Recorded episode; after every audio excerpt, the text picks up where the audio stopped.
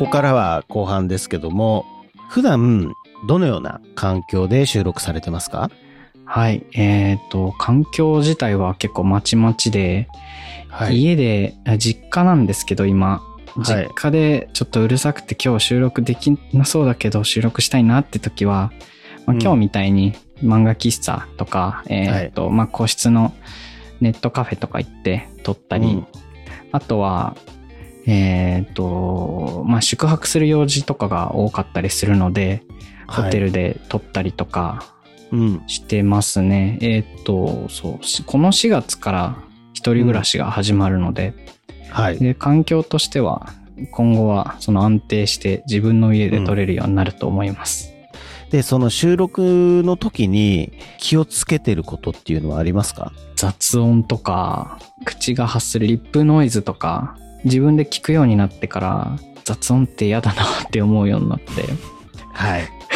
なるべくね気を使っていますね。そう、リップノイズって思いのほか入るんですよね。入りますね。RX8 はいエレメンツっていうソフトは買いまして、はいそ。れは結構助かりますね、あのソフト。一発ポンで、はい。ある程度なくしてくれますよね。そうですね。あれは本当助かってます。はい。実際収録ではどのような機材を使われてるんでしょうか、はい。えっ、と、機材はですね、最近使うようになったんですけど、Zoom さんのポットトラック P4 っていうはい。持ち運びが楽だし、うん。今後ゲスト収録みたいなのも増やしていこうかなって思ってたので、一発で4人分まで撮れるので、重宝してます。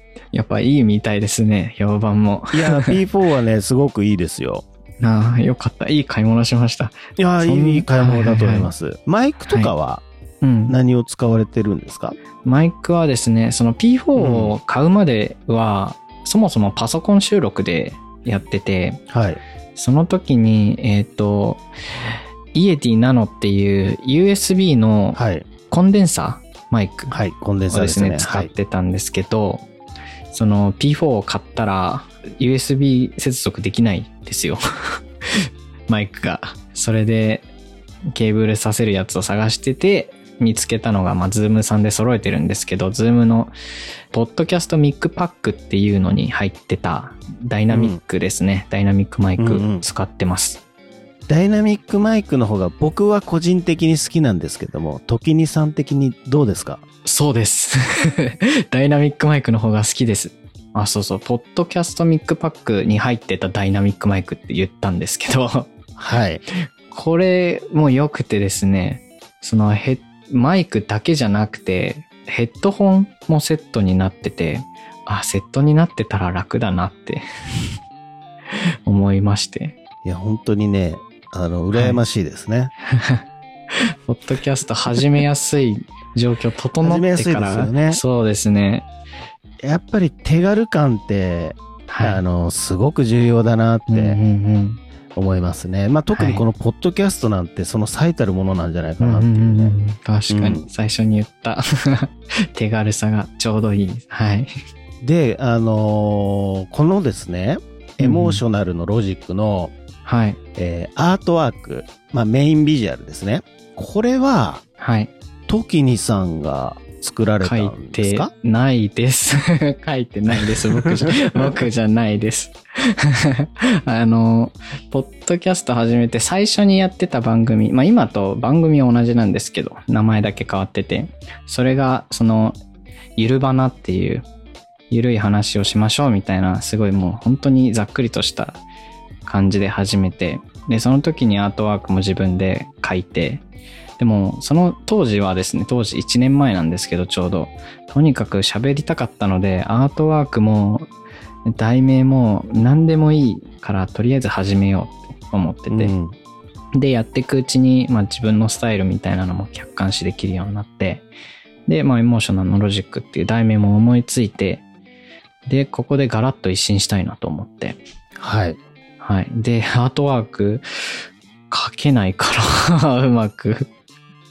その、美術系の友達にお願いしたんですよね。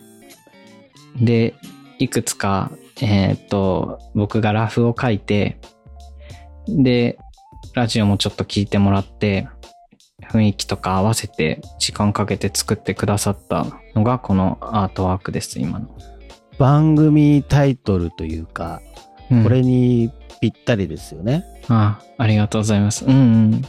えー社会派な深夜系ポッドキャストっていう、まうんあ、形でありますけども、なんかそれをイメージうんできるうんアートワークですよね。嬉しい。本当に嬉しいですね。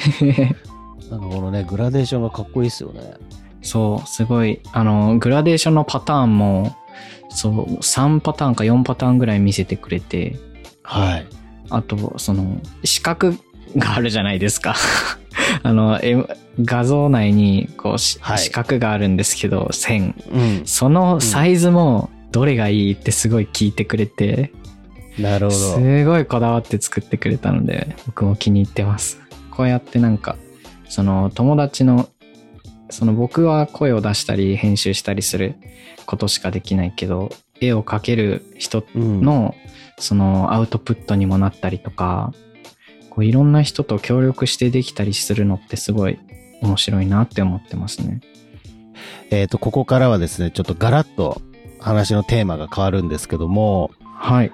時にさんがエモーショナルのロジックを始めて、何か分かったことであるとか、気づいたことってありますか？本当にただ始めたいって思っただけなんでやってみて分かったことしかないんですけど、まず一番大きいなって思ったのがポッドキャストで声を残すことの大事さ、声だとその雰囲気とかもこうかたどって保存されちゃうじゃないですかどういう気持ちで撮ったのかなとか対外的なメディアだと最初はポッドキャストは思ってたけど自分のライブラリーになってるんだなっていうのが印象ですかね。意外な印象かな、それは。うん。時にさん自身のライブラリーアウトプットしたストックになってるっていうことですね。そうですね。あとは、実際ずっと一人で喋ってると、自分で言ったことに自分で気づいたりとかして、そうマイクが目の前にあるかないかだけで、こう喋る時のその頭の使い方がこんなに変わるんだっていうのも印象ですかね。なるほど。次になんですけども、時にさんが感じるポッドキャストの可能性これがあれば教えていただければなと思います。ポッドキャストとか音声メディア界隈で言われてるのは、もうこれから伸びるよっていう 一般論なんですけど、なんだろう、僕みたいな気持ちを持て余してたりとか、やる気を持て余してたりする、その先にポッドキャストが今あって、それが文吾さんが始めた時とはまた環境が変わって、結構ちょっとだけやる気あれば誰でもできちゃうみたいな。でもこれって多分まだまだで、どんどんやりやすくなると思うんですよね、これから。そうすると、コミュニケーションツールみたいなのにも発展していくかもしれないし、マルチタスクをできるっていうのがすごい魅力だと思うし、そこにやりやすさとか組み合わさったら、もう最強ですよね。そうそう。あ、あと、その、し将来的に世界一周がしたくて はいはいはい。で、世界一周、本当に全部の国に行ってみたいんですよ。体験が好きって言ったんですけど、うん。それで、でも196カ国分の、あの、予定とか、スケジュールとか、見どころとかって調べきれない。なので、その、なんだろう、いろんなローカルに関わってる人たちとかを呼びまくって、世界一周の予定を立ててもらおうっていうのとかも、そういうなんか自分がやりたいことと、その将来を、こう、ポッドキャストっていう手段で、なんかつなげるっていうことを覚えましたね。そういう思考になってきましたね。一年間やり続けて。えっ、と、まあ、最後になりますけども、これから始める人たちがどんどん増えてくるかと思うんですね。なんかそんな方々に対して、アドバイスとかメッセージとかがあれば、ぜひお願いしたいなって思います。やっぱり、もう何でもいいから始めちゃった方がいいですよ。やりたい、やりたいなって思ったらもう始めちゃって、何でもいいから喋ってってみないとわかんないじゃないですか。自分がどういう、どういう喋り方なのかなとか、どういう人たちが聞いてくれるのかな、自分の話はとか。うん。うん。そういうのがまとまらなくても始めてうん。いいと思います、絶対。うん。うん。う。うんん。事前に考えてもわかんないし、うん。喋ってる上でやっぱアートワークを作ってみたりとか、はい。うん僕はそうだったので、とりあえずやってみちゃえばいいんじゃないって 思いますね。まあでもそれが結構原点だったりしますよね。うん。うんうんううん。ん。こう、どうせや、やろうかな、どうしようかなって迷うぐらいだったら、うん。やっちゃえよっていうね。そう、意味ないんですよね、迷ってる。うん。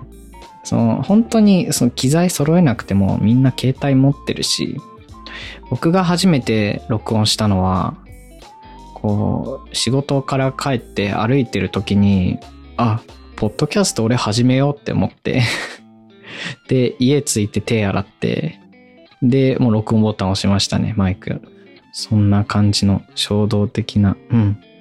迷ってるようだったら、まずやってみちゃおうよっていうところからですね。そうですね。